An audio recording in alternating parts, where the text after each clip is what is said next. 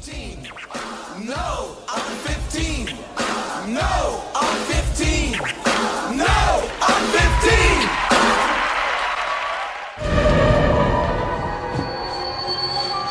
15. The killer was wearing your shirt. The killer was wearing me. Wait, there's another maniac on the loose. He's on the fourth floor killing people. He already shot three. You got a gun. That's good. Now you can defend yourself.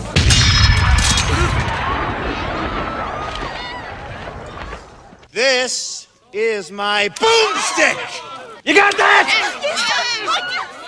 Is this my fault? Do you think that this is what I am? This is not me. I am a professional fucking thief. I don't kill people that I don't have to, and I don't fucking rape women.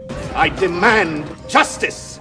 Someone has married my brother. No. She took him to Hawaii. Get out of here. They have moved into a large, expensive home where they make love constantly. I hate when that happens. Arrest her at once without delay. Who? My brother's wife. And that was the glorious Raul Julia, man, from uh, Addams Family. Uh, this is episode 25, and we're going to do 90s horror comedies. So check it out, y'all. Uh, let us know what you think. It's me and the OG and uh, Seven Seas. Here we go. Oh, cool, man. I, I mean, I hope I appreciate you sharing your time with me today. Because Well, of course. Yeah. I hope you didn't feel too obligated. Because No. you, you were saying you hate obligations now. I'm messing with you. No, no, no. It's totally cool, man. I, I mean, I look forward to it. Like I was like last week, I finished four out of the five films, and I was like, all right, I got, I'm, I'm, I'm ahead of the game here. Uh-huh. And then I finally finished like the fifth one. I was like, yes, all right, we're, I'm ready to go. I'm like, you know, so I'm, I'm excited to talk about these films because you know a, a lot of these were the majority of these were like new to me. So once again, it's it's fresh. Oh It's my nice. god, dude.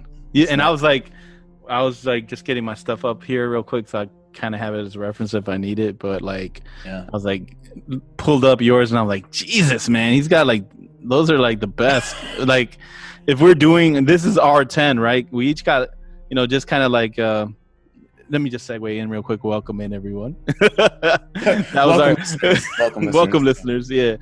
Yeah, um, I got the OG with me again, and it's uh, me, C's, and uh, we're gonna do um, '90s uh, comedy horror films, right? That's right.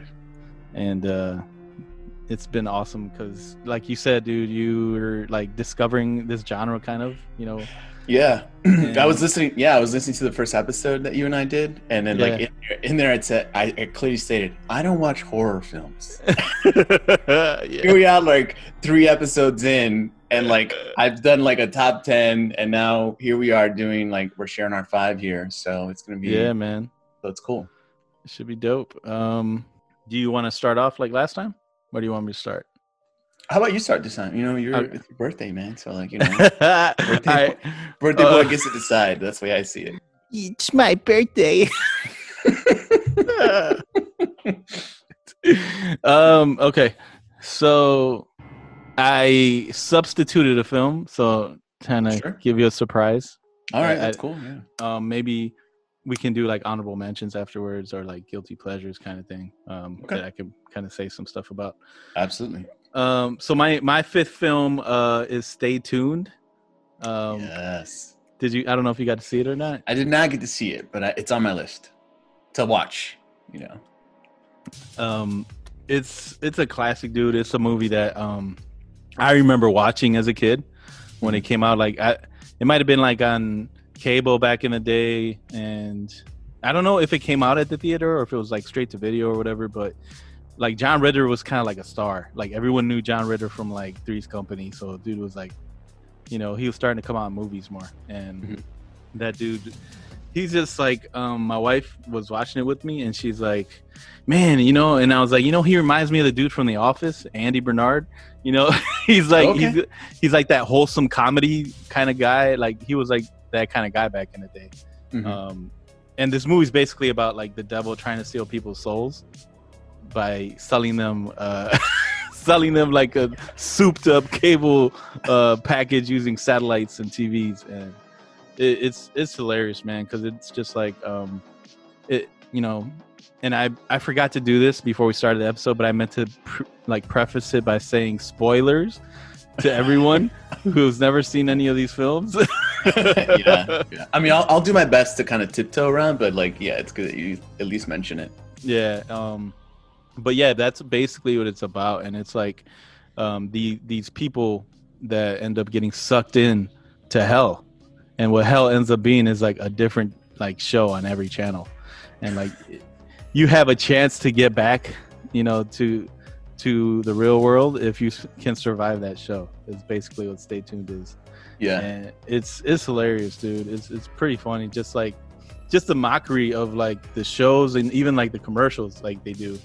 Um at the very end of the film like without giving much away and this is like credits rolling and everything they have like they have commercials for like upcoming shows coming up on what they call hell tv right? Like this fall coming up on hell tv is like my three sons of bitches like instead of my three sons and then it'll like you know, and then instead like instead of golden girls, it's like golden ghouls. Like Okay. they, you know, it's just like that funny like little parody of stuff that's popular or whatever. But yeah, it, it's it's good, man. If you if you get a chance to see it, it's my number five. nice, nice. Now, I did see the trailer to it mm-hmm. because I was like searching and stuff, so I did put it on my list to watch in the future. And I did notice, like you said, they're like in different, uh, like a different uh, show, and they have to kind of overcome a problem, or they're trying to escape from something. Yeah. Like, do you have a favorite out of the scenarios that they're in? Oh, um, so yeah, I do, and it's like it's, um, it's almost towards the end, and they're like doing, they're like doing a music video with uh, with like Salt-N-Pepa. That's all I'll say. It's hilarious, dude. I think I saw a little bit of that. Like, I think you see John Ritter kind of trying to break, you know, break out some dance moves and stuff. So Yeah, dude. okay, That that one's pretty memorable, so sticks in my head. awesome, awesome. Stay tuned. All right, I like it. I like it. All right, I'm gonna go with my fifth pick. I'm gonna go with um, Army of Darkness. Oh Uh, no, that's number five. yeah, it's number five. And like, here, here's here's why. Like, you know, out of all the films I watched, this one and let's see, one, two, oh, four out of the five films I'd never seen before. So Oh, wow. yeah, so basically, only one on my list I've seen before. But uh, like I mentioned in the past, I've not seen Evil Dead One, not seen Evil Dead Two. So this was my first introduction to the character of Ash. So you know, and I also heard, I also did a little bit of reading about this movie. Like it really veers off from Evil Dead One, Evil Dead Two, because this Yeah. is completely different. There's a lot more slapstick, a lot more Yeah. splatterstick, as some people might say. Um, so I was like kind of introduced. I was introduced to Ash, and at first I was like, man, this guy's like, like I get it. Like he just seems very like. He's just kind of a jerk sometimes. Or he's just kind of an ass. He's just very confident. I don't know what how to call it, but um, I did I did notice that part. And then um, I will say this: like early on, the comedy from Ash, I didn't find really funny. I found the stuff that happened to him or other characters funnier Oh, okay. than than what Ash was trying to portray. You know, I think one of the fun like one of the funny things that came around from like early on, and then it came at near, the end of the film is when he was, he always says, "Give me some sugar, baby." Give me Yeah. sugar, give some sugar, baby line. So I thought that was like a, a nice nice way to kind of you know full circle. Uh, but one of the things that I really found hilarious was the battle scene when the when the army of skeletons come and Yeah. then they attack.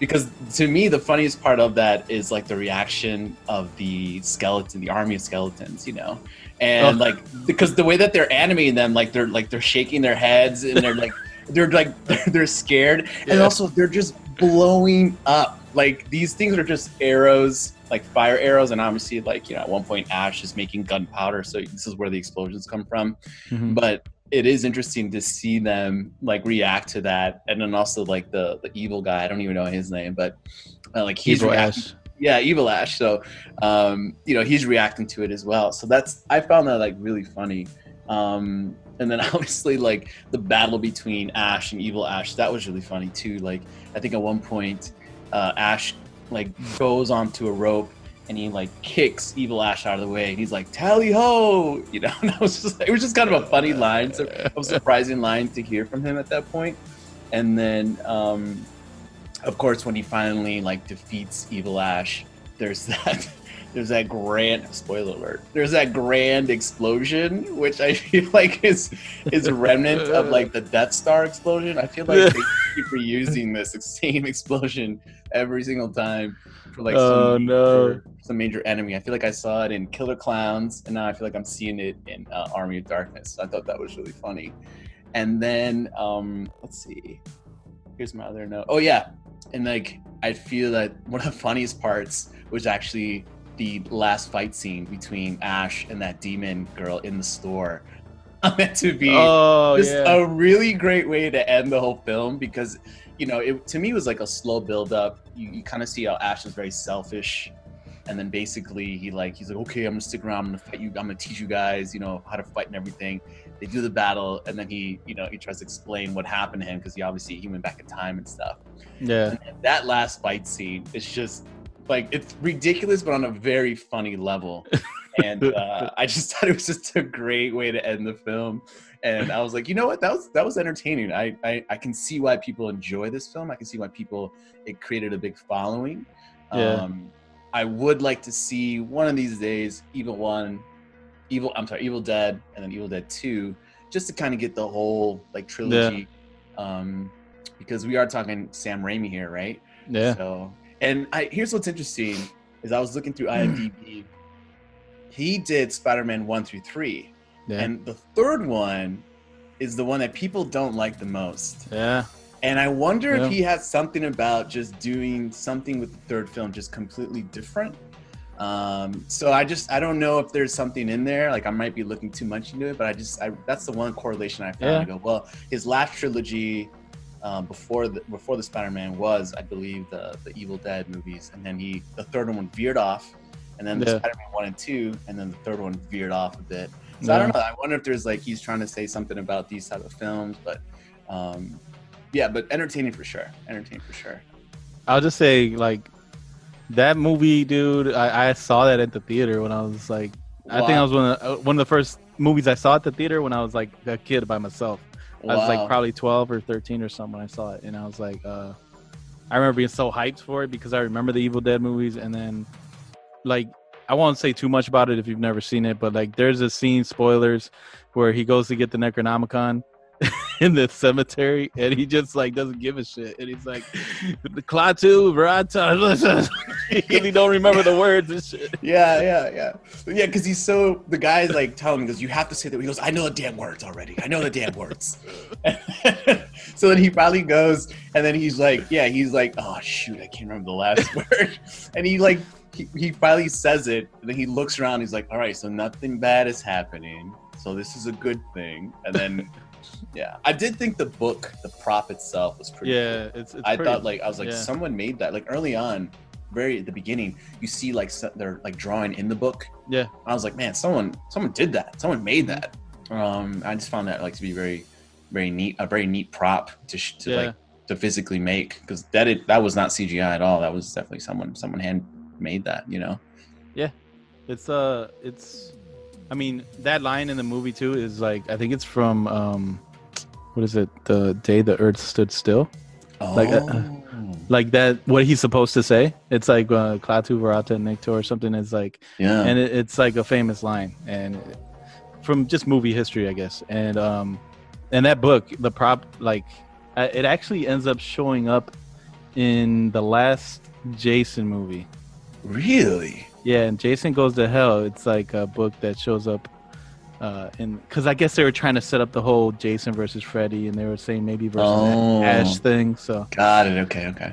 because they were all under the same studio at the same time or something, but you know that Okay. never happened. But Right. Right. Okay. little history. In- interesting. Then I don't know. Those are those are little fun little facts that are really cool. That you know, I feel it's nice when they're like they're trying to cross those universes, I guess, or you know, Yeah. those platforms. Uh, so that's nice. Yeah. So that's my that's my fifth pick, man. Also, I will say this: I got this movie on DVD and it skipped on me, so I ended up having to get it through Prime, Uh-huh. and it, it skipped a good chunk. And I got like the high definition version through Prime. Watched it on high definition. It's just the DVD version. It looks much more like the theatrical version, and so it's right. but uh, definitely watch it on HD. It's just the sound is clear, the picture is obviously a lot clearer. But if you're if you're gonna watch this movie, don't skip out. Like add the extra dollar. You're gonna really enjoy the movie on a higher definition. So I that's my, my one suggestion if you haven't seen this movie. Yeah, for sure. And there's an alternate ending. What? I don't know if you want to. Do you want me to tell you the alternate ending or no? Um, no, I want to see it now. Like I want to. Okay. I want to be surprised. It's dumb, but you'll see. It, it's not long, but yeah, Okay. check it out. Um, nice. All right, so my number four, I subs. This is where I did my substitution, I guess. Um, uh, actually, you know what? It's not okay. I did do a substitution, but this my number four was already on my list. So let me just say, I had to move stuff around a little bit. Um, so my number four is the movie Tremors. Okay. So Tremors, I don't know if you got to see it or not, or if you've seen it before. Years ago when I was a kid, Okay. I've seen it, but I have no. I don't have a major recollection. I think Kevin Bacon is in it. That's all I know. Yeah, yeah, Kevin Bacon. Uh, it's uh, what year is that? I think it's 1990. All right, so it's 1990. Um, that shit still cracks me up, dude. I saw it the other day because basically Fred Ward and Kevin Bacon. It's like they they're in some town, you know, out in the middle of nowhere, and it's definitely it seems like it's out west somewhere because there's mountains and you know it's like you know dry, you know, it looks like dry climate and stuff, and um, they're just they live in this town of like populations like 14 people. And basically they like they do everything. Like they're like the garbage men. They're like the guys that do the septic tanks. They do odd jobs. They do everything. And they're just like the whole movie starts off with them basically complaining like man we gotta get out of here. You know it's just them doing funny stuff. And it's like you know them joking around with each other and then you know um, out of nowhere these you know spoilers monsters uh, come out and basically start tearing up everything and th- that's when the hilarity ensues to me because What- Can you refresh my memory? Like the the, the moshes themselves, like what what are they? Are they? Because I think they're they burrow on the ground or something like right that. so they're like uh they're basically like these giant worms that kind of have um kind of like snake like tongues Okay. that come out of their mouths and that's kind of like what they use to feel around and like you know see Mhm. what they end up eating and stuff like that um and you know it's just there's some cool stuff in that movie um but yeah it's a, it, there's like jaws moments there's like call outs to the movie jaws like with the Oh, way okay. that they end up killing some people so you're like okay that looks like jaws and then there's like um you know moments that are there are some genuinely scary moments in the movie, but for the most part, to me, it's kind of like really lighthearted, you know, Mhm. com- like horror comedy stuff, because it's a lot of, um, you know, just dumb jokes and between characters and stuff, you know, and, and complaining about their situation. So it, it's it's pretty funny, man. Nice, nice. I like. I have to watch. I have to rewatch that because I remember watching that when I was younger, and I just remember that they were just always running away from these like worms or whatever they are, and they're like they're pretty big, right? Like they're Yeah, they're pretty, yeah. they're pretty big. They're huge. I don't think did they explain the origin as to like why they're they're there. They well later on they do, dude. This Okay. this this freaking franchise is like seven movies in. oh my gosh! I think I might have seen like part four at like Blockbuster when we were working there. I'm yeah, sure we- dude. oh my There- gosh! Yeah, there's like um there's two of them that have I think the same actors from the Mhm. very first movie. Like Kevin Bacon was gone after the first one. And I think Fred Ward came out with um damn what's this guy's name? Um he was Kevin Michael no, Michael Gross. He was like the father on Family Ties. Oh yeah, yeah. Uh, So that's basically like his that's his franchise now. Like Oh wow! yeah, dude, he's I think the last movie came out in 2020. This year is like Tremors, Shrieker? Island. Yeah. Wow! It's like Someone 30 just- years 30 years running. Someone just wants to keep it alive, man. They they love it. yeah, dude.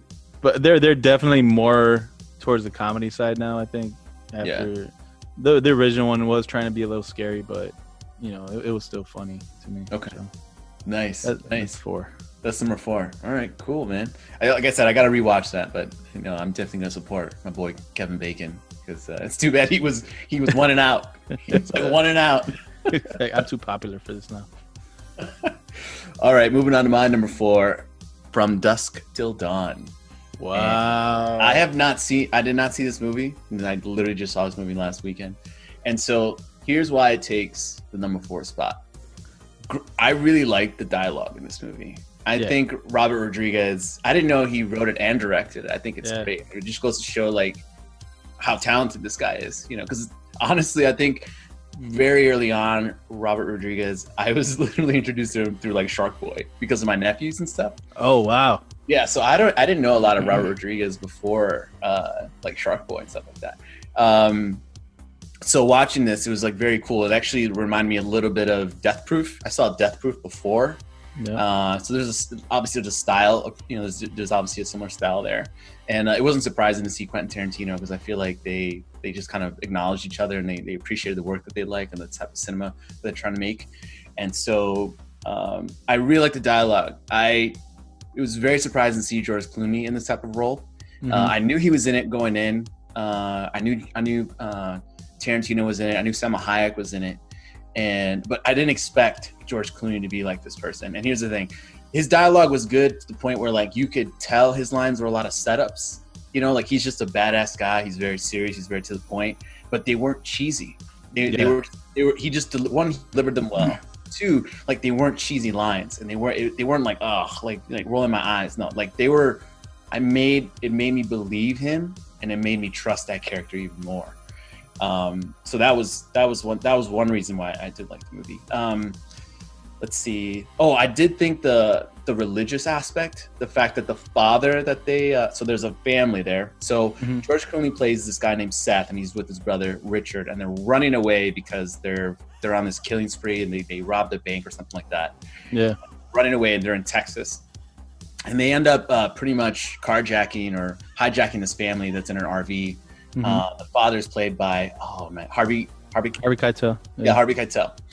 And um, but the the Harvey Keitel's character, he's a pastor, but he's running away from his past because unfortunately they he's experienced a loss in his in his family, and so he's got his son and his daughter, and um, and so you know uh, George Clooney pretty much hijacks this, this family, and he finds out he's a pastor. So the Yeah. religious aspect was really interesting because where they're going to Seth, Seth is George Clooney, and Seth and his brother have, have been ordered to uh, go into Mexico and find this bar called the Titty Twister, and and basically that that's where their rendezvous point is. And of course, they have to wait all the all through the night, through the through dawn, and then that's when things get a little like fishy because earlier in the movie, the brother Richard gets shot in the hand, so there's a clear gunshot wound right through the hand, so he's bleeding, but he's trying to Mhm. like cover it up.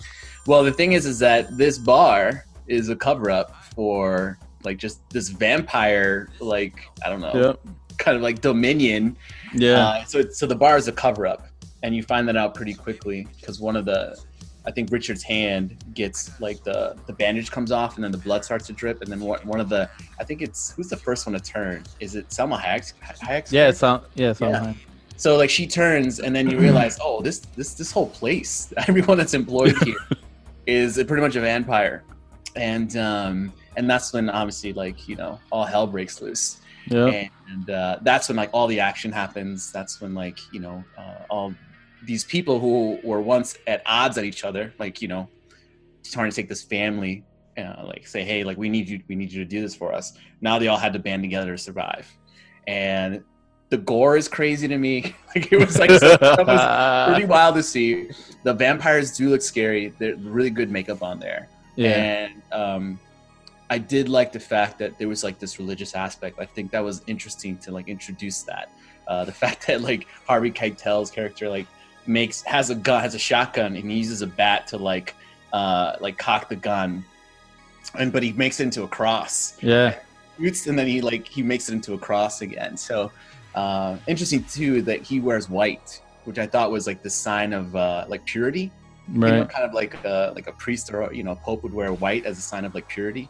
Um, I thought that was interesting. So there's there's some symbolism in there and stuff, but uh, definitely great. Just a great action film with some comedy in it, and um, and basically just just a shoot 'em up type of like shoot 'em up type of like action action uh, movie with just a lot of vampire killing. So I mean, it was it was just a fun movie. It was just fun to watch. Yeah, dude. That um, I mean, there's the, the stuff that Cheech is saying, like before they go to the bar. He's like, Oh my gosh. like, so Yeah. much- that monologue alone. He goes off for like what, what seems like a minute. Yeah. And like I'm not gonna repeat any of it, but you gotta watch it. You gotta watch it. Yeah. Yeah, know. he's like, if you could find it cheaper anywhere, he I think what I like about him in this movie is that he plays like three different characters, I think. yeah, he does. He's uh, yeah, he plays like the border agent. He Yeah. plays that vampire dude that's like letting people in, and then he plays the guy they're meeting, right, Carlos? Yes. Yeah. Yeah. At the end, so Which thought was like really funny, you know. yeah, dude. He's like, Oh, I'm gonna play all three? Okay. You know, like So there's gonna be a funny callback to this movie because another movie on your list, this movie actually used props from that movie. Oh Now, if, really? you, if, if you think about it, maybe you'll like, maybe you'll realize which movie it is. But Okay. um, Yeah. But yeah, that's definitely a dope flick. It's a classic, man. It's um, it's basically the we're running to the border to get away from Yeah. you know, and we go to a place that's instead of yeah, we made it to Mexico. Yeah, we made it to Mexico with a bunch of vampires. a bunch of vampires, and, yeah. and, uh, so then what's crazy though, and, and and if you remember the ending, it's like almost like a they make a different mythology about like Aztecs at the end, right? Yeah.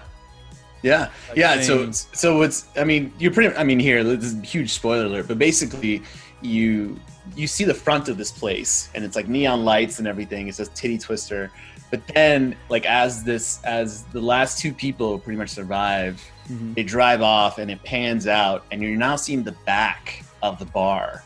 Yeah. And what you're seeing is since a lot of truckers and bikers were there, um, and of course, this is where like the hunting ground for the vampires were. Like no one left, no human left because so they had all this scrap metal of like trucks just kind of building up, but the backside of this building looks like one of those Aztec like temples. Yeah. And so all you see is just basically like the remnants of all these humans, like the trucks, the bikes. Yeah. Do you do you see? Are there any skeletons? There's no skeletons in there, right? Uh, I don't know. not- I, I I have to look at it again. it's but- not like apocal- apocalypto or anything like that. Yeah. But but it was pretty interesting to kind of make that connection. Like there is a really interesting twist at the end, and I saw it. I was like, oh, I go, that's that's cool. That's like it's a neat idea, you know. That you're Yeah. trying- like you know that's you can see that's what the original idea was, and it's like, all right, how is this going to pan out? And here we are. Yeah. George Clooney and Quentin Tarantino shooting up a storm. That's the other thing too about this movie. Like it really made me think of like Tarantino movies, how violent they are. Oh yeah. Um, like Yeah. this is a like very violent movie. It just reminded me a little bit of like Reservoir Dogs. Yeah. Um, and so like you know just be prepared for that because the, the gunfight scenes and like the the, the some of the dialogue, yeah, it's very raw. It's like it's very raw and like the the violence is very raw in this movie. So and um, the um, some of the psychology too, just like how Richie's character's kind of screwed up. You could see yeah. like he's just messed up in the head. So yeah but, and like and, and i'm like and if, there's- and if there's one thing i've noticed like watching like horror films from the 80s and, and the 90s like uh, you know like if you're a boob guy like you're gonna see you're gonna see You're gonna get plenty, you're gonna get plenty of that in here Uh, that's Uh, a that's, that's like a horror uh, staple. i was gonna say that's That's a horror horror sta- staple yeah you just Yeah, tend to tend to kind of see that every every now and then that um, definitely but yeah i did i did like that whole like mythology like connection with the aztec like history so very cool very cool surprising there Cool. it's my four my fourth one Uh, all right, so my number three, and if you guys haven't noticed, is we're we're just doing like ten total films. We didn't do all the same films, so you know we're each doing different films. So that's right that's right hopefully you noticed by now.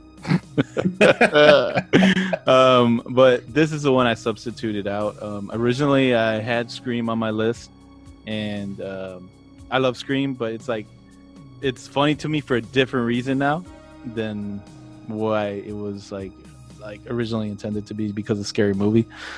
so whenever I watch Scream, it's like all I can think about is scary movie because the parody was so good of Scream that it's like I can't.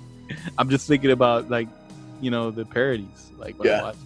But there's genuinely some funny stuff in that movie too if you watch it. Like David Arquette in Scream is hilarious. So Mhm. that would probably be like an honorable mention to check out. Um, but my number three is Addams Family. Ah, okay. Yeah, I remember this one.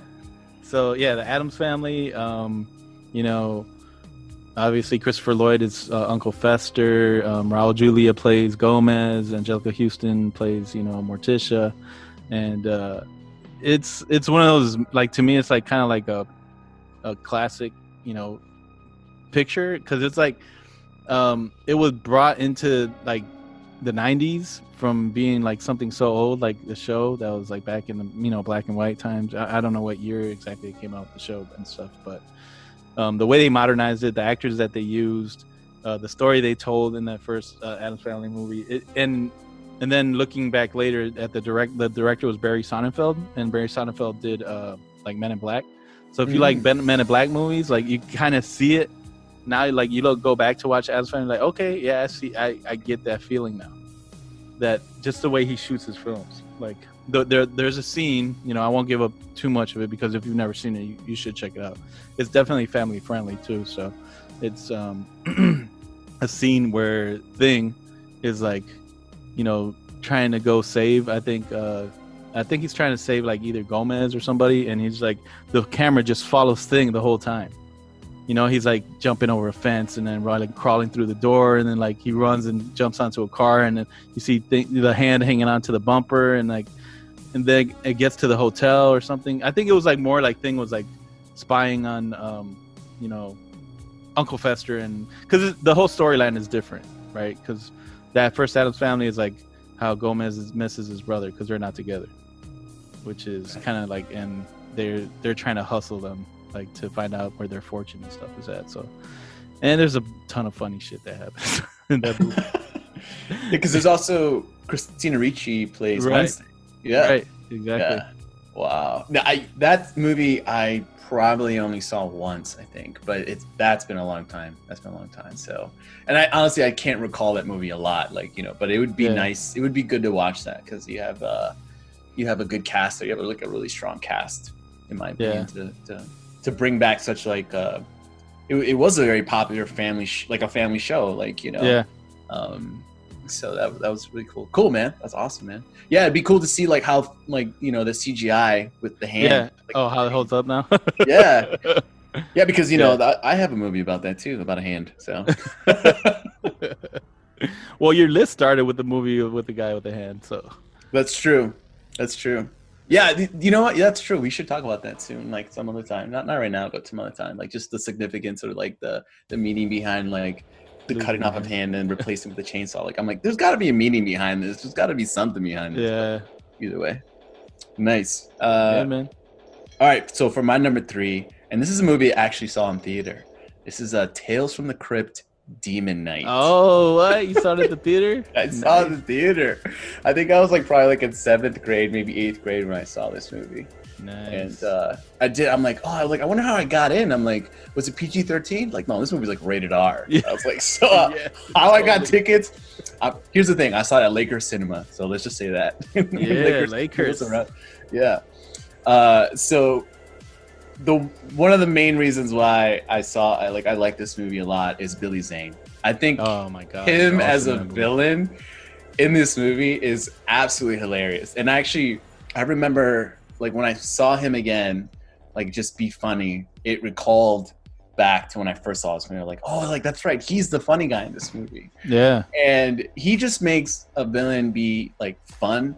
He's like obviously serious about his purpose, and then he is just, he's just so lighthearted as a villain. He just kind of reminded me of like what Joker was like at, uh, Jack Nicholson as a Joker. He was just Yeah. having fun being bad. You know, he just he was just fun. And so the premise of this movie is basically like this guy, uh, Billy Zane plays this guy named the Collector, and he's trying to track down this one guy who has this key. Yeah. And the whole the whole premise is that there's a bunch of keys. I think it's like six or seven keys in the universe, and the Collector is trying to catch this, trying to get this last key. Because once they do, they pretty much have all this power, and they can like kind of you know pretty much be in power and so forth. So uh, this one guy, I think his name is Breaker. He's the one. Yeah. like, the- so like he's you know he's he's been kind of entrusted with this key, and it has a lot of special powers in it. And it actually holds this type of this blood that's inside, and it's able to kind of protect him and and certain boundaries of his environment. And so, uh, you know, Billy Zane's character is trying to get this key, and then uh, Breaker just comes into this like, t- was it? Is it Texas? Is it another Texas? No, it's Nevada. Yeah, yeah. Nevada. I think yeah, I think it's Nevada. It's Nevada, and I think I looked up the name of the town, and there's no such town like that in Nevada.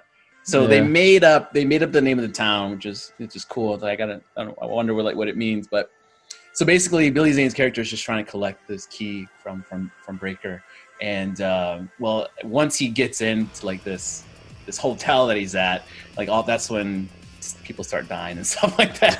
There's some crazy deaths in this movie too. This is the one that also was like the makeup, the costumes, the gore was just like right on point. It was it was a little more elevated than from Dusk Till Dawn. Uh, I mean, there's It's funny one- you should mention it. I was like, I had a feeling it had to be that one. It had to be that one. Um, just because like the the level of the the details for the monsters and so forth. Yeah. But there's that one scene where like the guy gets like he gets punched in the face and like just Oh, his no, whole his hand hand goes his whole hand the goes through his whole yeah and so there's some very like very graphic scenes in this movie but uh it's like it's pretty wild to, to see all that. I'm just like oh my gosh there's some there's some crazy stuff in here. Um what else? Oh there's plenty of explosions in this film. You know like once again plenty of there's plenty of monsters explode exploding. There's like uh parts of the house at the parts of the hotel that they, they're in exploding. Uh i was reading though that it seems that in part of this hotel there's a there's a chapel or there's a church inside and i don't recall that but i read that Yeah, I think I think they're saying that it, the hotel used to be a chapel or, or Ah, something okay. like that. that makes sense yeah see Yeah. so you know and, and so There's a lot was- of religious connotations in there's the a lot too. of religious content yeah because the blood of Jesus. They use it supposedly Yeah. uh, from Yeah, keys and Exactly, yeah. Because Breaker, you know, he was chosen to do this, and he's been living hun- for like hundreds of years. yeah, He's lived for a, for a really long time.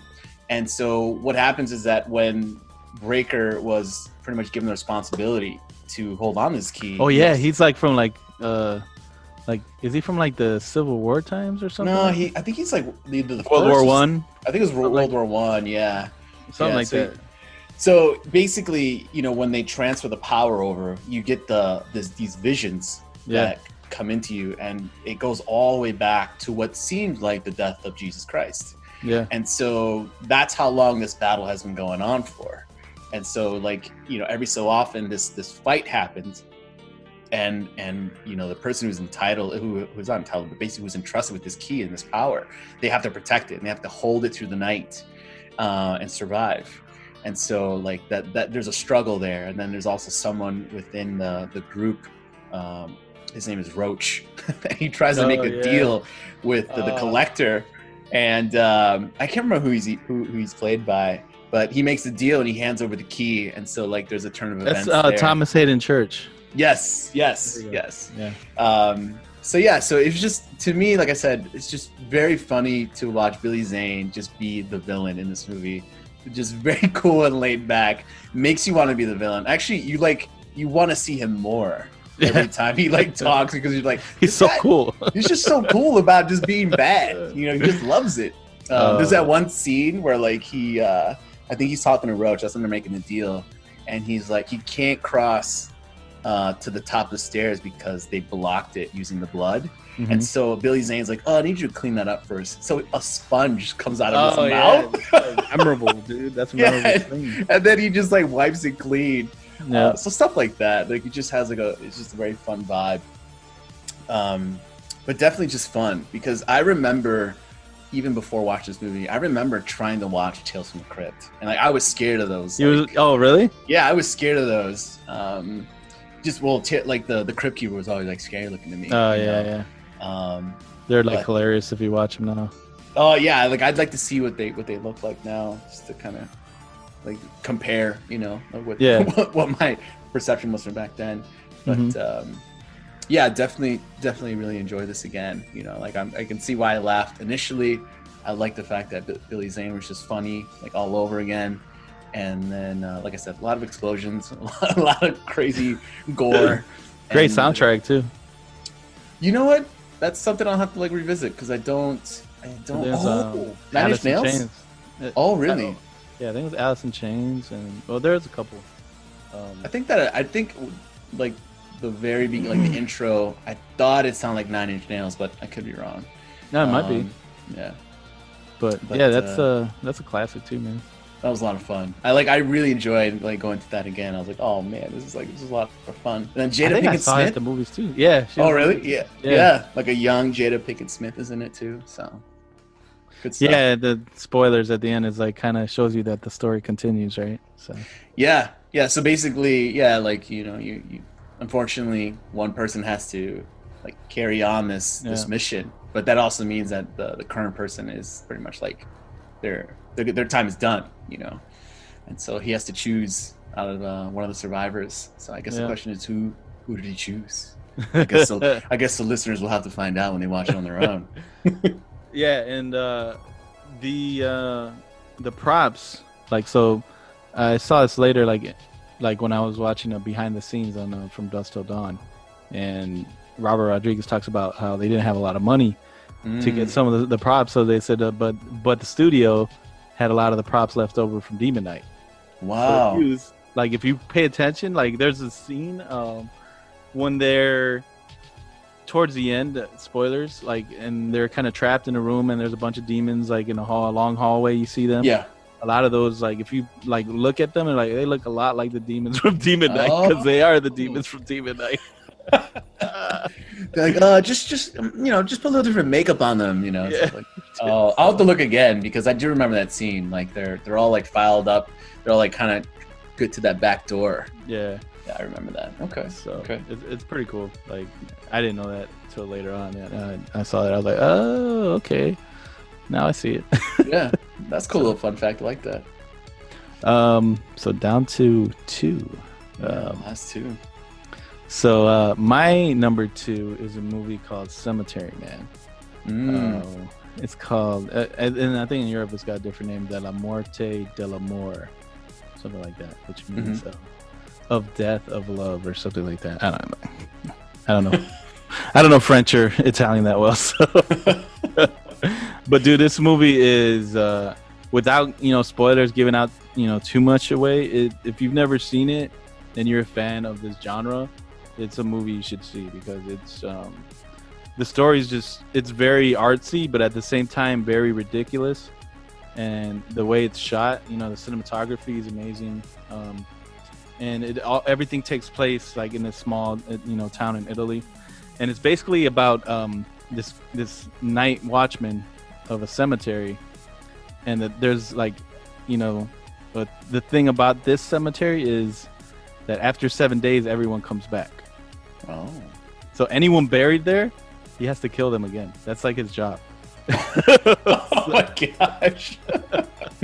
wow. Okay. and it and it's become to him so like whatever at this point that he's just like it, everything is funny like he's just like it, and it's funny in the movie like there's a scene you know where uh, he's just on the phone with this guy in town and he's just kicking back in like a you know on a desk like this you know with his feet up on the desk Yeah. and then like someone knocks on the door and it comes in and it's like a zombie like boy scout and he just blows his brains out and then he's still on the phone like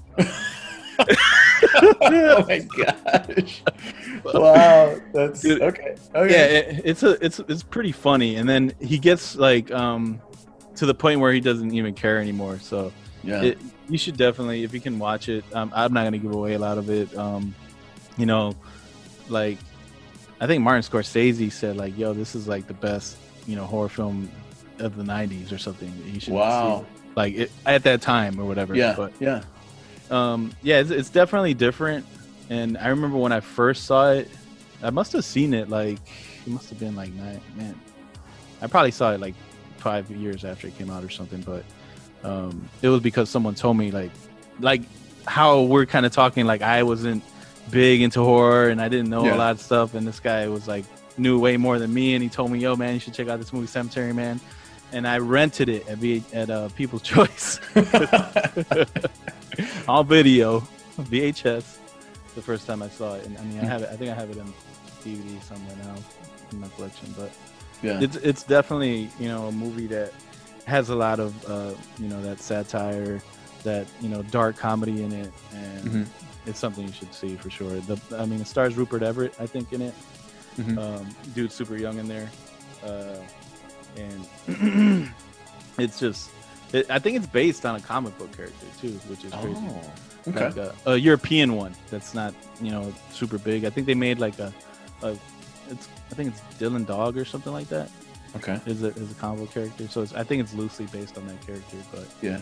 um, yeah, it's that's what it's basically about. Like a dude that works at a cemetery and has to kill people again.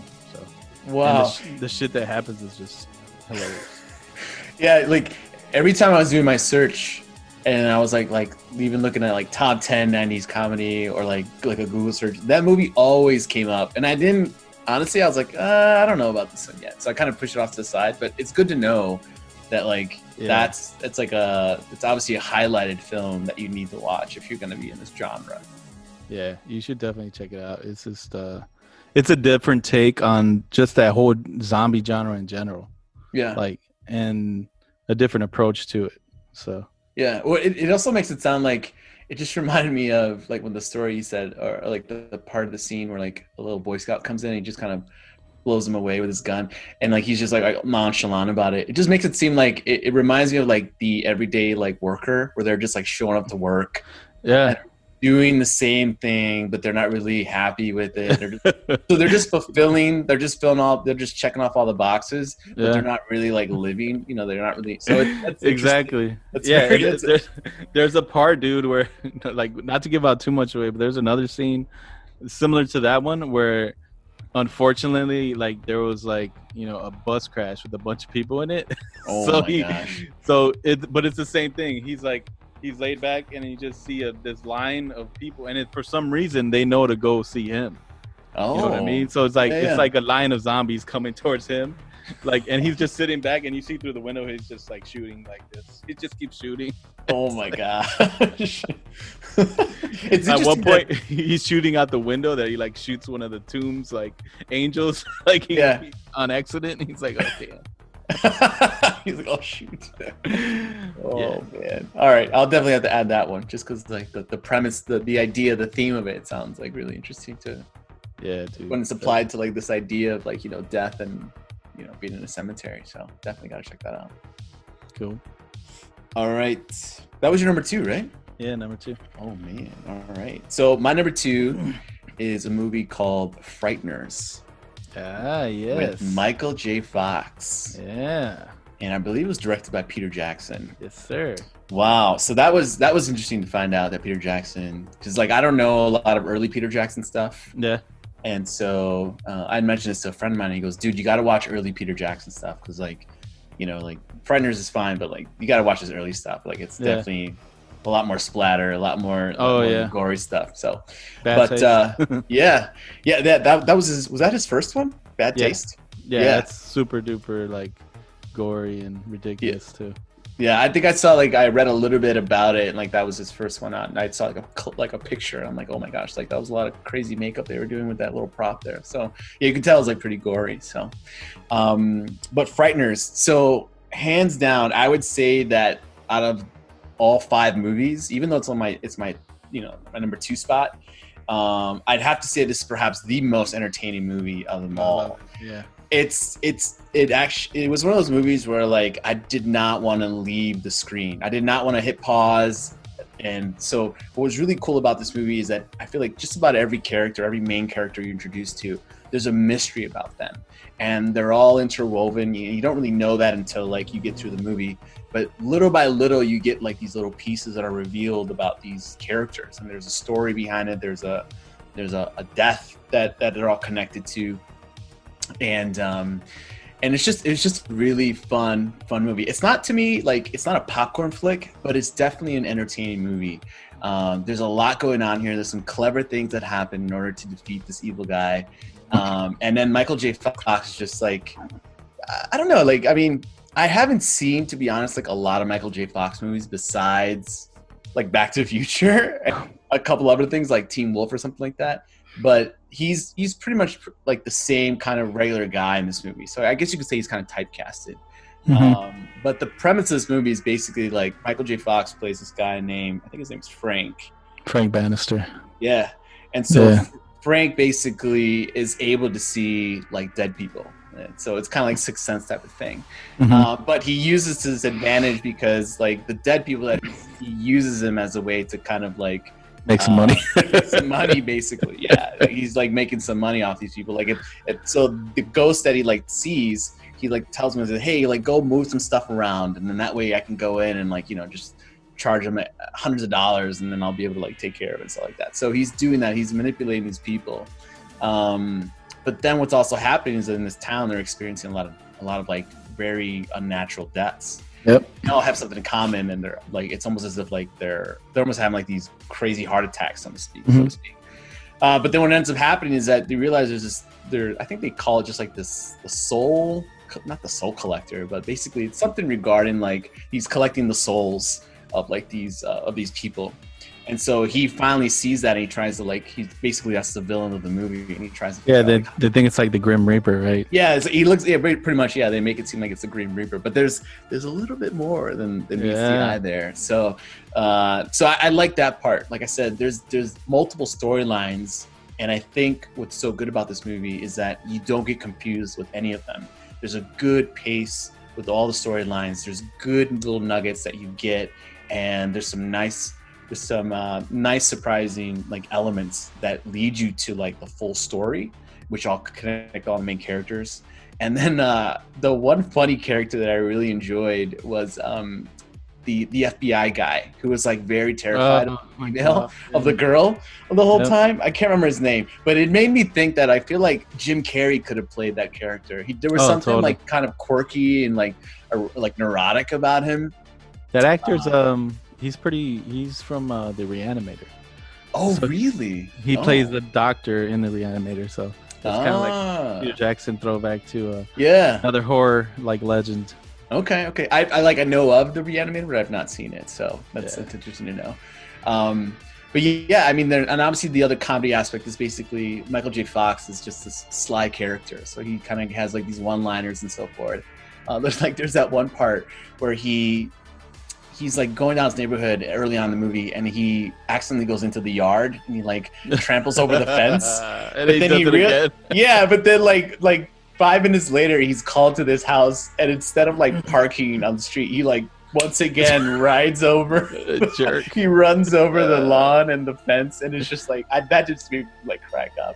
Yeah. Uh, and then he he has these really um. And so since he could see these ghosts, they're like his partners. They're like his partners in his business. Yep. And so his partners are really funny. Like, there's just one black guy who's like he's dressed kind of like what is he dressed like? Like from the 70s? He's got like a, this disco thing going yeah. on Yeah, you got a little fro going on. got a little fro going on, and he's like complaining about like, hey, we because like they travel with him, and, and it's Mhm. like his like little Volkswagen Beetle, and it's like super small and it's janky, and they're like saying like, hey man, like you need to get a new car, dude. Like you need to, we need to be like, we need to get like luxurious space. We can't just be back in the trunk.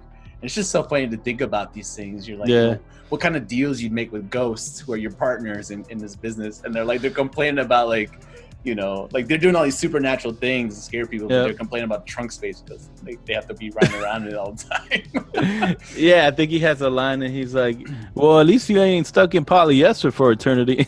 yeah, yeah, exactly, exactly. Old school threads from the '70s. Yeah, yeah. Um, but just super entertaining, man. Like just uh like just a really fun, just a fun movie to like watch with your friends, watch with yourself. You, I'd say it's pretty close to a family movie. Like there's not too many gory things about this movie. Um but it, there's definitely just a fun element, a fun adventure, a fun story, uh, you know, like a lot of depth to it. And uh, yeah, it just made me, it was literally like I was like just glued to the screen. So very entertaining for sure. Two thumbs up, man. Yeah. Did, did that look like it was filmed in New Zealand to you? Mm, no. Was it? it kind of looked like. Well, that's one thing. It, it looks very similar um, to my number one movie where it was filmed. So, Mm. which is uh, Brain Dead. Oh, yeah, yeah. Yeah. um, I'm I'm not gonna give too much away. You pretty much nailed Frighteners. Um, but yeah, it's it's definitely got everything, and I saw that at the theater too when I, I think I was in high school or something. Mhm. Um, and it's it's got mystery, it has comedy, it has horror, um, it has all those elements, and it, it's definitely entertaining, dude. It's like I, I, that's a movie I'll always recommend to anyone. Like, Yeah. especially if, if they're just trying to get into this genre, be like, yeah, check Yeah. that out, because it's not so bad that it's gonna give you a heart attack, but it's not also not like you know, not not so bad where it doesn't Yeah. keep into it. So yeah. but it's definitely a dope flick and um, it's funny because that's a peter jackson flick and my number one movie is a peter jackson flick which is uh, brain dead so um, and this is like i mean you took like some of the best films on your list so i was like i gotta hit these other five You're lucky I didn't find it. You're lucky I didn't find it. I couldn't find it, but you know. out of the five yeah on my list dude um, brain dead or dead alive um, how it's called i think it's brain dead in, in europe I think dead alive here. Um, Mhm. and it's definitely splat stick uh, i guess is the word that they call it. Um, and it's definitely to me um, like the you know spiritual you know sibling of uh, evil dead 2 because it's just like it's completely similar. Um, without giving too much away for it like it's it's another different take on the zombie genre you know? It's like um, my top two films i guess on my list are like zombie flicks which Mhm. seems to be a good uh, go-to for for comedy and horror. So um, but it's it's over the top like ridiculous gore and you know there's some puppetry in there some stop motion in there. There's um, uh, the sets themselves uh, are crazy. And um, the acting is, is you know it's pretty good. It's spot on for you know it's it's basically about uh, this guy uh, that's kind of being overprotected by his mother. And um, you know he ends up uh, you know going through like he he's going through like I want to get out of here kind of phase but he can't because his mom like she makes him feel guilty about being dependent on him and stuff. And Mhm. you know then there's this other girl in town that has her cards read that you know she like literally goes like she takes what the cards read as like like gospel you know? She's like i Oh, have to this is gonna happen to me because this is what the cards say whatever. And she ends up falling for the guy. And you know from there it's like my wife was Erica was watching this with me. She's like, you know what? It's like his fault. Like from the very beginning, it's all his fault or something. And I was like, I don't know. Is it his or his mom's? Begin and like you'll get, you know, if you watch it, it'll get to that point where you're just kind of like, you, you're thinking all of this, everything that ends up happening in this movie could have been avoided if it wasn't for the mom. To me, that's what I Mm. think because Yeah. you know that's that's kind of how everything starts so like the mom's super protective he ends up going out to the zoo with this chick and that's where things start like Mm. without getting into the beginning of the film you know and giving out too much away but um, Right. Yeah. it's definitely worth a watch man if you if you're again if you want to get into the genre and you're not too squeamish on gore like this is the kind of gore that you know you can tell right away it's not realistic so Yeah. you know, over the top, and it's it's just some of the stuff is funny, dude. It's just like ridiculous. but um, yeah, that's that's my number one. Nice. Now for this movie, like, is there the comedy? Because one thing that I've noticed watching these films and and like the '90s and then like the '80s movies, Mhm. there's there's a difference. I laugh in two different ways. I laugh in what people say, but I also laugh at like like the death scenes. I'm not gonna lie. Like like like when monsters get blown up, like. Ex- like it's just exaggerated, which I think is like super funny, or like the way that a demon like you know ends the human's life like in a very very like, Like ironic gory way way. or something. yeah or something like that you know? But so this movie would you cate- would you think it's a mixture of those things? Or is it more like because it's a i know it's a very gory film. So like what would you say that like the uh. comedy falls in? Is it more dialogue based is it more like oh the characters really quirky or is it more like hey like the splatter stick stuff It's um Okay, so there's like a scene, spoilers, where the main character is chasing a puppet zombie baby down a hill. okay and the baby's in like a carriage. So that is just like, you know, slapstick, splatstick, whatever you want to call it. It's like, you know, more of it definitely is like um just the goofiness of him like chasing it like there's these Got it. moms and then like the baby's trying to get away and it's a zombie baby so he's like it's being like forceful and trying to get away and they see him like grab it and kind of like you know there's something about mary when he's wrestling the dog kind of thing kind of Right. happens with the baby in front of all these people so they're all looking at him sideways like what is he doing to that baby and he's banging his baby on a swing set's head and this Oh like, my gosh. yeah it's it's there i don't think it's it's very there's not much um of the dialogue funny part it's more in the actions and deaths and Yeah.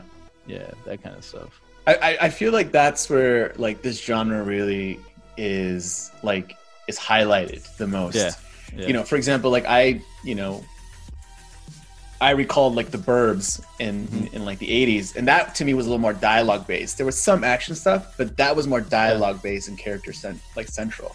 But what I'm finding out more and more as I get more into this genre, there's a lot more things that happen that are funny than what people say, and I think that's that's really funny too. That that that is like a funny thing to me. Like I've never really been a big fan of like Three Stooges or stuff like that, Mhm. um, but uh, and there's some of that in like Army of Darkness. yeah totally totally Um, so so like stuff like that is somewhat funny to me, but right now it's a lot of it is like the way people are being ended, and also like the way monsters are being ended. It just is like, and I think a lot of it too is just surprising to me. It's just like, oh my gosh, because it's new to me. So yeah. I'm I'm just taken aback. But I'm like, wow, someone someone came up with this idea and said, let's death do by this. stereo Yeah, you know, hey, let's just let's just hey, the demon's just gonna punch this guy through the face, like his whole hand, his whole arm is like through. So stuff like that is just very interesting to me. So the the level of creativity, but also Yeah. like, excited with like the gore, but then also this, like you said, like this kind of outside perspective, like what are these people doing? You know, like, yeah so you have like this human um, perspective. We're like, oh my god, that's gross. But then you also have this very surprising element where you're like, oh my gosh, I can't believe it just happened. yeah And then and then you have like there's like okay, like that was really exaggerated and but also like funny. So there, there's a lot going on that I've like really appreciated about this genre. Because like I said, like I, I like I told like I said before, I don't watch horror films. But look at me now. Like I'm, I'm getting in. I'm getting in. I'm getting my hands dirty, and I'm I'm enjoying it so far. I'm definitely enjoying it so far. So good stuff. yeah, dude. All I'll say is there's a lawnmower in that scene, and that's like, well, not in that scene, but in that movie that is legendary. So There's a, actually I read about that. I think there was like, I think the the fact about that movie is per second. I think five gallons of like makeup blood were mm-hmm. used per second to make that scene. Per second, five Dude, gallons. It's, it's nuts. so It's just nuts. goes to show like what you're about to get into. yeah, like evil, like Evil Dead Two is a lot more gory than Army of Darkness, and but it's also got that those elements in it. Like the yeah. that's why I always kind of say like they're they could be siblings those movies because they're the way the gore is used in there to like kind of um, relay the the comedy because it's like Yeah. over over the top. So Yes, exactly. Okay. So. All right. Nice. Um, so my final pick, my number one pick is Idle Hands, love that movie. which I, which I believe it was from 1999. I think it was a little bit later. Yeah. But, uh, I can't remember the name of the director, but uh, what? So so this this takes the top pick because I was very surprised by this film. I saw the trailer and it just seemed like it was like, all right, it should be like a fun movie. Um, it's very like early on, but like probably like the first 20 minutes, I was just very drawn in by like the themes that were like already being displayed. Uh, one being like there was um, there was just the, the use of color was interesting to me, and there was like this red and green that was always like in play. Um, there is a, a religious connotation in this movie too. Mhm. Uh, well, obviously, the, the the name of the film, "Idle Hands," is Right. a reference to a proverb, Yeah. um, which basically it says. Uh, I wrote, I have it here. It says, "Idle hands are the devil's workshop. Idle lips are his mouthpiece." So that's from the book of Proverbs in the Bible. And I Mhm. was like, "Oh, okay. So like, if we're playing off this line, let's see what happens from here." And so the premise of this movie is you have this character named Anton, and he's got two friends, And Anton is pretty much doesn't have a lot of drive in his life. He's he's in high school. All he really does right now is like smokes pot. He like watches a lot of TV. Uh, like there's one scene I think when you get introduced to him, there's music playing on the stereo, and then Yeah. he wakes up and he's like he doesn't like what he's hearing. Woo woo. Same song over and yeah, over. and then basically uh, he finds his headphone, like his Walkman, and he puts on his headset, and it's the exact same song, but he's satisfied with it. Mhm. Um, and that's another point. This movie is that what I thought was really interesting is that the idea of you know what are what are these characters doing with their time? Obviously, like they're not doing much. But what was interesting is these kids were learning from TV, meaning, and they were also really distracted by TV. So, for example, there's that one scene where Anton finds his parents dead, um, and he brings his friends in, but the TV is on, and the friends walk into the living room. totally ignore and it. they, and they completely ignore the parents. Like they, they literally walk right by them, and then they're more um, like mesmerized by what the music video that's on TV. Um, and then also a little bit later on, there's another reference where someone is performing CPR, and I think it's I think it's I think his name is Pnub. One of his friends called Pnub, and he's like he's Yeah. doing he's like performing CPR, and he says uh, he goes the C, he goes what dude like his, Anton's like what are you doing? You're hurting my dad. He's like dude, I was doing exactly what I saw on Baywatch. what are you doing in Baywatch? And then later on, Seth I think it's Seth Green, right? Seth Green. Yeah, Yeah. he he makes a reference, and like someone is also in need of help, and he grabs, um, I think he grabs like an iron, and he and he stops the bleeding on Anton's hand after he cuts Yeah. it off, and uh, he basically says, "Well, like he goes, yeah, I saw this. Like, don't you ever watch ER?" So it's just really interesting. like, the experience knowledge that these kids, these characters having, were all being referenced from like TV. There wasn't this like real life experience. All these characters were just pretty much living in their basement, getting high, watching TV, and um, like listening to music. And uh, I think another cool visual about this movie is the fact that Anton, you see him very early on, always with headphones on, and it just made me think of like how our culture is right now with like the Yeah. AirPods and like the you know when those came out, like if you had white earbuds, like oh that person had an iPhone and you were just plugged in and you were kind of you know the outside world didn't really exist. It's only whatever existed was a podcast or uh, the song you were listening to or some sort of thing that you were uh, was playing through your through your phone or your your, iP- your iPod or whatever. But I thought that was really interesting. And then the there was some symbolism here too. Obviously, uh, I thought was interesting is that the the girl, the lead character, who her name is Molly, who's played by Jessica Alba. Mhm. She, at one point, they're they're going to this like Halloween dance, and she dresses up as an angel. Yeah. And you know, Anton through this, this movie, he's uh, the problem he has is that his right hand is pretty much possessed, Possessed by and, he has, and he has no control over it. And he realizes that he's like he's been like behind all these deaths that have been happening in this community. I'm And under the bed.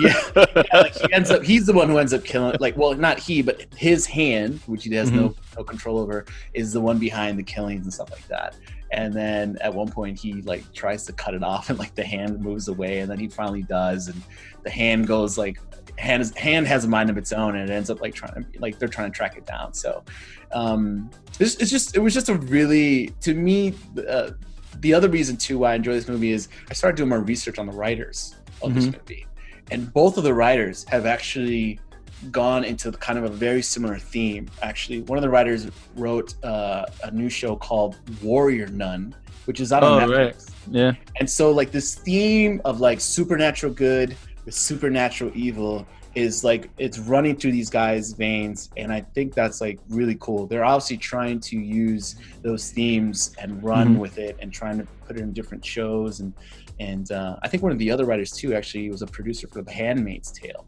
Um, Oh, okay. but yeah, like it's it was very cool to, to find that out because they're they're both playing with that supernatural good and supernatural evil, and uh, just the fact that it was referencing like that that line in scripture was really Yeah.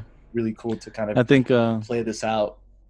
that one character says it to. Uh, he actually says it to Anton. He kind of says something similar. He's like, he's like, he because you're always listening to that devil music, dude. He's like, you got to know something. He's like, oh yeah, idle hands, man. They're the devil's playground, dude. Yeah, yeah, Seth Green. that Seth. Green said that him. Yeah, and Yeah. what was interesting too is that there's another character. I think his name is Ray or Raymond. He's the Yeah, guy across. Yeah, yeah, Yeah. He's the he's the guy across the street who's like working on his like really large Ford truck. Yeah. But he also looks like the badass of the block. He's always wearing black. He's listening to like really loud heavy metal music. And I think one of the characters says, "Yeah, you should go talk to Raymond. He knows all about like, like, like Satan. Satan and stuff like that." But then he ends up being a surprising. He gives a surprising response to Anton because at one Mm-hmm. point Anton tracks him down like through a through a fast food restaurant, and then Ray comes up to pick his, his order. He's like, "Dude, like you gotta." He goes, you gotta keep your hands busy, man. He goes, that's why I use. He goes, that's why I build on my truck. He's like, that's how I keep out of trouble. I was like, oh, like you know, like so. It was interesting to have like that message Yeah. behind, you know, that something simple as like, hey, keep busy. But obviously, this this hand is like completely possessed and it's on the it's on the loose. the warrior, the warrior nun in there was uh, played by Vivica Fox, right? Yes, yes, Yeah, yeah. so- She was Yeah. intense in there too. yeah, that movie's dude. I love watching. It's it's like, you know how there's Christmas movies you always watch around Christmas, or Halloween movies you always watch around Yeah. Halloween. Like that's one of my Halloween movies I always watch. Yeah. Hands because it's just so fun. Yeah, It's just a fun movie. It's like it is. you know everything everything you described about it, and you know just like the mystery up until the point where you realize he realizes it's him. You know. That's Yeah. doing everything, and Yeah. like they they don't give it away right away, like at the beginning, because like his parents are like, you know, spoilers. They're like, "Hey, honey, can you go turn off the light or something?" And you know, it's just, it's just crazy, dude. It, it's a good flick, man, and it's it's also like um, kind of a popular, like, if if you want to see what the '90s was, like that's a flick you can watch and kind of get an idea what the '90s Oh, yeah. was. you know That what I mean? That's a pretty good time capsule. Yeah. Yeah, for It's real. That's it's a, it's a time capsule of it. It's like right in that area where, you know, like now you look back at the '90s and you see it a little differently, like the music and the stuff people were into, and Yeah. that's The fashion. Yeah. yeah, the fashion and stuff. And Yeah. It, it, it's like a time capsule for it. And you you've never seen that before? Then that was your first time? It's my first time seeing it, man. Yeah. Wow, My first time seeing it, yeah, and I, I think was uh really like like we were talking earlier about like hey like dialogue comedy or like action based comedy. This one I feel like has a little bit more dialogue comedy because Yeah. it comes through the friends, Seth, and then the other guy Seth Green, and then I can't remember oh the peanut guy, his other friend who like gets decapitated. Uh, like there's a lot of yeah, there's a lot of that really funny interactions that happen because at one point the, the friend who loses his head, he's just carrying it around. And then his other friend just gets tired of him. He's like, dude, I'm just tired of you carrying your head. So he like he pretty much like puts it on a spike and then he like Yeah. puts it back on his body. He's like, all right, that's better. Like just don't move too fast. Um, so like the comedy comes in between those two friends and then Anton. Um, Yeah. which I thought was like really funny. And then it's it's really interesting to see a young Jessica Alba. She plays a very kind of like this innocent girl, but she's also kind of like naive and stuff like that. But she has a thing for Anton, Mhm. and uh, Anton has a thing for her, and he's like never been like courageous enough. Um, and he takes a little interesting, interesting transformation too, because like all he wants to do is smoke pot early on, but then he Mhm. realizes later he's like, nah, like I gotta, I gotta just stop doing this stuff, you know, like. So there- there's a little bit of a- I mean, it's not a, a, a grand transformation, but it is obviously a pivot where that, that character pivots in that direction and he kind of sees like a deeper purpose now. Um, because he wants to save this girl and, and, you know, know, that's that's his like his purpose right there. Um, Yeah, man. hand. So very, very, very fun, very cool movie, definitely, definitely for sure. So that's that's my number one pick. Nice. That's a good list, man. I mean, definitely uh you know, to anyone listening, like all the flicks we talk about, um, you know, we we, we didn't do like a top ten. We just kind of talked about ten flicks. Yeah, And you know, these, you know, are all worth watching. Uh, if they weren't like we wouldn't have, you know, mentioned them at all.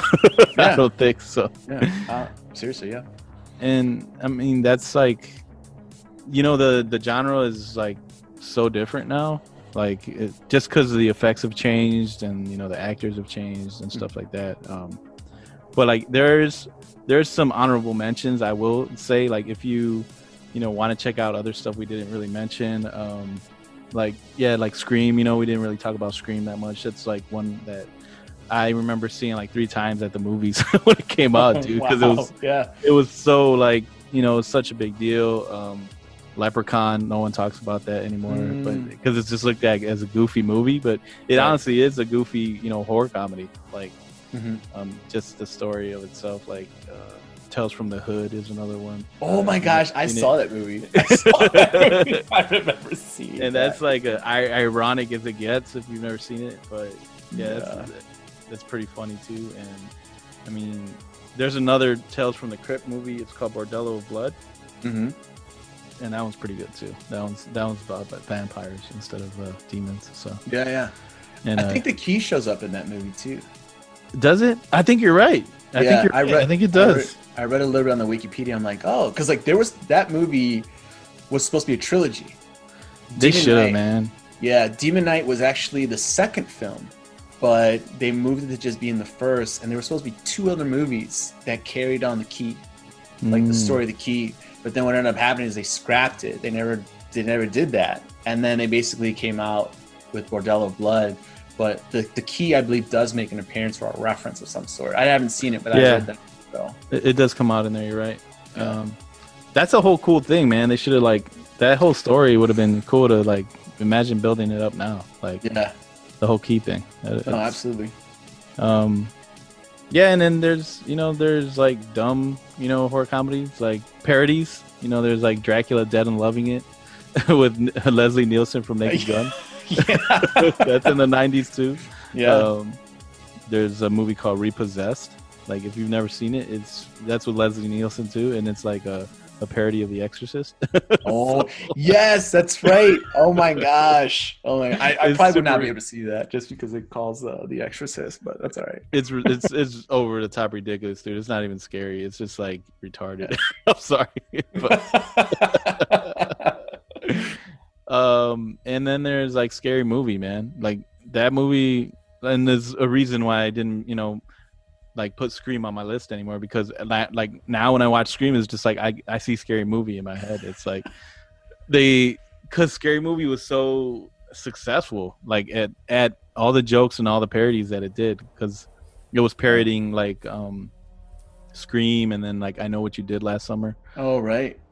and uh together and it's just like I think there's so many gifs online and like memes from scary movie and it's just like people watching the original films now it's like it's kind of hard to watch them because you're like it, it works so well that it like it just it just you know you, you can't take it as serious anymore Yeah, that, that's what I was gonna mention. It seems like the originals are like there's this very eh, not extremely serious, but there's a serious delivery. It's Undertone, like yeah. yeah. But then the scary movie just kind of wipes that clean, and it's like no, this is this is what this is our take on it. And you're right, it just overtakes it because it is funnier, you know, because it plays back, it calls back to that original, but it's obviously a lot less serious. Yeah. It's like just how like how it's just really ridiculous, dude. I'm sure people have seen it by now if they haven't watched Scary Movie and you know what I'm Yeah. talking about. So, Absolutely, absolutely. but Nice. uh yeah, man. I think uh this was pretty dope again. Um the is there anything else you wanted to mention? Oh, I just want to say that, like, from your list, I know the two movies that I definitely am going to watch, like, pretty soon are going to be Stay Tuned. And then I really want to see, I want to see Brain Dead just because, like, it's Peter Jackson. But it's his, it's earlier, but also just the fact that like it was just hard to find, and so it, I think on Amazon someone was selling it for like eighty bucks, like a Oh my DVD. goodness. I was Yeah. like, what? I was like, that's crazy. I saw my I saw Cemetery Man was like sixty three dollars, dude. I was like, yeah, I have it. Yeah. I have it somewhere. up if you ever look for collection. if you ever looking for some extra cash, you can just pull that cemetery man. uh, dude, there's a movie called Blood and Donuts too. That's like right up, you know, it's it's right there too with ridiculous, um, Okay. like horror comedies, but it's not Yeah. as well known. That one is about like a vampire who wakes up in the modern day and right outside of a donut shop. So it's oh it's it's pretty funny, dude. Yeah. Oh my gosh. You know what? One thing that I do miss about like streaming, or like what what I what I think is missing in my opinion, is it's cool to have these movies like you know You could order it two ninety nine at two bucks or whatever, but there's no DVD commentary. Yeah. And I think that's the thing that's missing. I remember listening to Fight Club commentary and I mm-hmm. loved it. And like now I was like I, I was like I want to look for interviews with the with like the director. I really want to look in the interview for Idle Hands and I couldn't find anything. So I was like I need to find a DVD copy. I'm hoping there's a commentary on it, but I probably doubt it. But I, I'm just curious to know what the like what was the the reason ideas were. yeah, like, hey, what were these connections for? I what were you think- trying to say? You know, I think there's a what year is that? Ninety nine. I think it was '99. Yeah, Idle hands. I, I'm pretty sure something recently, if I'm not mistaken, just came out. Like, um, it's like a 20 year anniversary. I think yeah, a Blu-ray just came out, and I think that has commentary Oh. from, uh, like Devon Sawa on it and some of the Yeah. other people that were in it. So nice, uh, I, nice. I'll, I'll look for that for sure. Because like, yeah. Yeah. I think like I mentioned last year, this some of the cast came together, and there was like this place that did like a rooftop cinema, Mhm. and they had the the director there. They had part of the cast was there, and I was like, oh, like that's cool. Like it's it has like this following, and it has like yeah, you know people love this movie for a lot of different reasons but you know it's it's i shoot i would be up there you like watch that movie and that'd be fun to, to check out yeah, dude, definitely. That's uh, yeah, that's that's a great flick to have there on the top list, top of your list. yeah and uh i think like well like the theme of the hand you know is something that kind of like in evil dead 2 that's kind of basically what happens So- oh that's right that's right. They showed it an ar- briefly at the beginning of army of darkness yeah. That's right you're right. Oh man i didn't catch that but you're absolutely right yeah. So- well that was my first out of the five so there was a lot of information to take in that, that's my excuse right there. No it's all good man. That's uh i mean i love that character even in comics dude. Like he got so popular like you know Yeah. Like Yeah. you know he came back again in the show so Yeah, I think I think Sam Raimi wrote a lot of the episodes. I think he directed the first one out of the show. I was looking mm-hmm. at IMDb, and like I think he directed the first episode of the, the Evil Dead show, and I think he wrote a lot of the other episodes. So like it's it's cool to know that he's still connected with that franchise. Yeah. You know. Oh, and, and fun fact too, the lead character Anton in Idle Hands, he's he's uh I think it's pre-production or post-production. He's coming out in another horror movie, but it's labeled as horror western. what Yeah, I'll have to send you the link. Um, oh i gotta see that yeah, it's but it's it's scheduled for I think it's actually this year. I think it's a 2020 release. It's planning release or like it's a either this year or next year. But uh, I was like, oh, and I think he plays one of the main characters, so it'll be interesting to see like, you know, like from Idle Hands to this guy because he's Oh, actually yeah. been busy. He's been pretty busy since like 1999, so he's been pretty consistent. I think he's been like on Hawaii Five O and some other like smaller stuff, but Mhm. he's had some uh, like uh, I thought it was interesting. He went back to like the horror genre, like here with the horror western, which is like interesting because I know in the past podcasts we've talked about westerns. So it'd be interesting to mix those two together. Oh, dude, yeah. There's uh there's some elements like that take place in that with that genre. Mhm. Um I mean, technically like Ghost Rider, you know, it's kind of like supposed to be the Mm. original Ghost Rider like was on a cow like he was a cowboy. It's kind Oh. of those comics were kind of like horror western, you know. Yeah. So but yeah. Well, that was a that was a big flop, wasn't it? Oh my god. We're, well, you know what's funny? Like we're talking about doing an episode about the worst sequels of all time, like just bad movies, and Yeah. that's like you know something to think about. Like there's so many, dude, and like that's what we just recently did. Um, and I think it comes out next week. I think you know. No, I'm not sure. I think. I think our episode comes out next week um, Mhm. with the eight, the 80s, and then the week Mhm. after that is going to be the 2000s comic book movies oh, just talked about a ton of movies based on comic books, and then we like some of the letdowns. Ghost Rider was definitely like one Yeah. of those. that was bad. That was bad, unfortunately. Yeah. Yeah. So yeah, it's been a good weekend so far. You know, tomorrow I want to meet up a friend for brunch, and then the rest of the day is mine. So we'll see what happens. You know. Nice. Yeah. How about yours? Uh, not bad, dude. Today's actually uh my birthday, so It's a birthday special. it's a birthday special. Well, happy Our- birthday. Happy birthday, man. Thanks, I won't man. ask. I won't ask how old you are, how young you are. I'll just say you're 29. How about that? You're Yeah, that- that's fine. years. There you go. We'll That leave it at works. 30. That's what I say to myself. yeah, man, it's been it- it's been nice, you know. Yeah. Uh, Just been with the family and Yeah, you know had some friends stop by out of the blue. That's like, cool. Let's let's drink a beer and do a shot and and before we go somewhere else. So kind of like okay. You were the, you were the party stop right there. You were the party stop. yeah, man, it was cool though. It was cool. Okay. Nice, Um, nice. Oh, I got something to show you though. Hold on. Oh, I got I got this for my birthday. It's like he'll appreciate this. I don't know if you can see it. uh, kind of. Okay, I see it's Transformers, but I know the green screen is not going to let it. It's not gonna- Uh, oh shit! Hold on. now you're you like the? Invisible Man. Let's see. Oh no way! Yeah, Are you dude. serious? Yeah. Dude, that thing rocks, man. yeah, dude. I was like, I'm, Erica got it for me, and I was like, I missed out on it when it came out, but I think like they came back out like sometime last week or something like that. Like Hasbro. Really? Yeah, they sell them directly, so you can like buy it from Hasbro Pulse. Oh shoot! I think it's gonna be my birthday soon too. Then, because I'm gonna buy that too. Shoot. I, like, got to show Oscar. it's it's crazy, man. Like people, like um, my parents have come over to my place, and you know, it's like it's pretty calm. You know, there's nothing too crazy, There's hardly any decorations on the wall. And then after this COVID thing and like this podcast and me playing Call of Duty, it's just gonna be decked out in like nerd culture. It's just it's all gonna be, it's just all gonna be nerd culture stuff, like comics and like the Ecto One and like Ghostbuster stuff, and it's like it's gonna be wild, man. So dude. that's cool, man. I like that. That's a so. Here's the question for me, though. Like, Yeah. are you are you you gonna keep it in the packaging or are you gonna take it out? That's the question. I don't know, man. I know it's like, it's, It's the 35th anniversary, so it's oh like, yeah, like, do I want to? I also, you know what else? I got like the Lego Ghostbusters, like when that Okay. came out. I saw That-. Yeah. I, that's I haven't, I don't know where that is. It's in a box somewhere too. See, see, to me, to me, the Lego one is more valuable.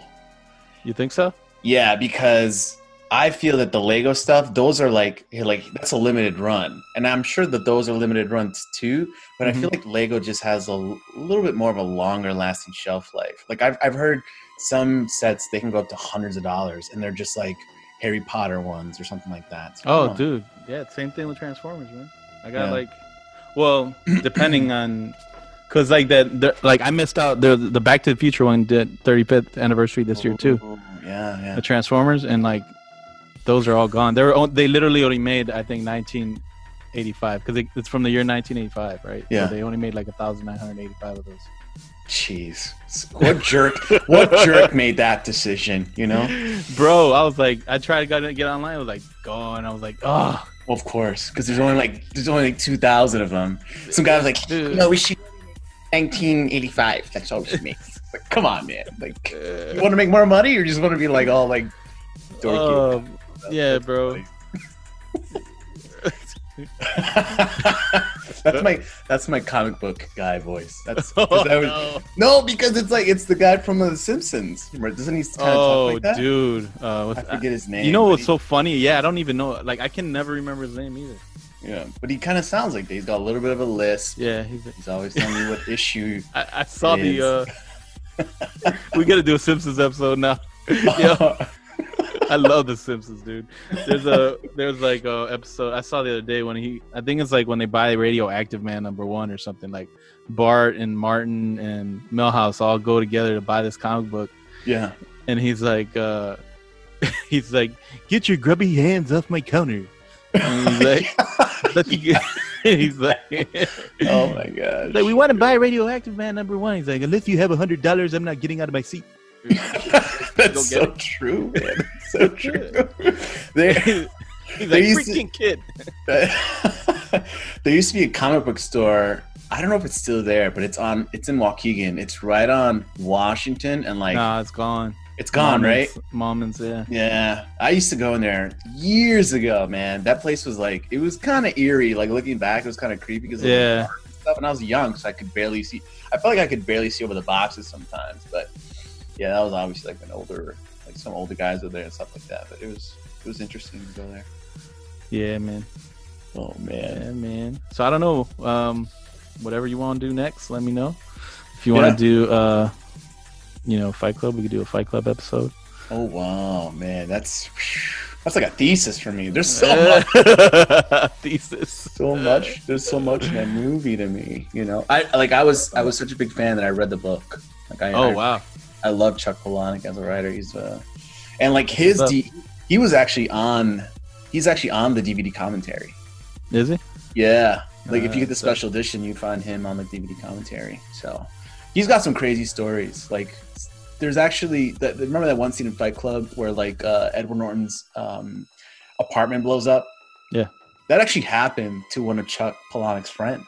Oh, so, So like him in the some, movie. yeah. So they put in the movie. Yeah, he so lost all his IKEA stuff. he lost all his IKEA stuff. Yeah.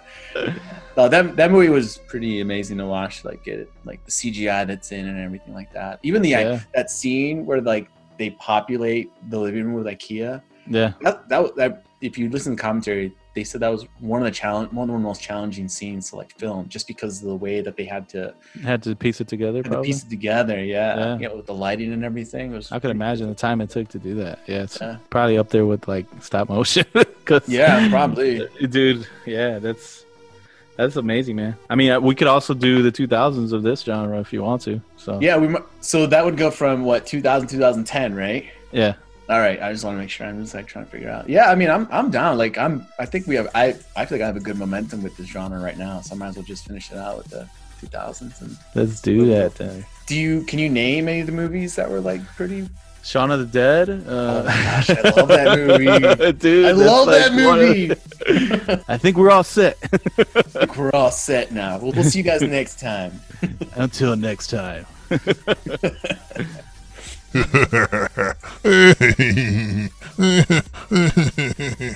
Uh, yeah, you're not funny. I'm just kidding. Thanks for listening, guys. That was the end of episode 25. I'd like to thank my guy Oscar Garcia again for joining me on the No on 15 Allcast. And tune in next time as we talk about the 2000s horror comedies uh, coming at you soon. Peace out, everybody, and God bless.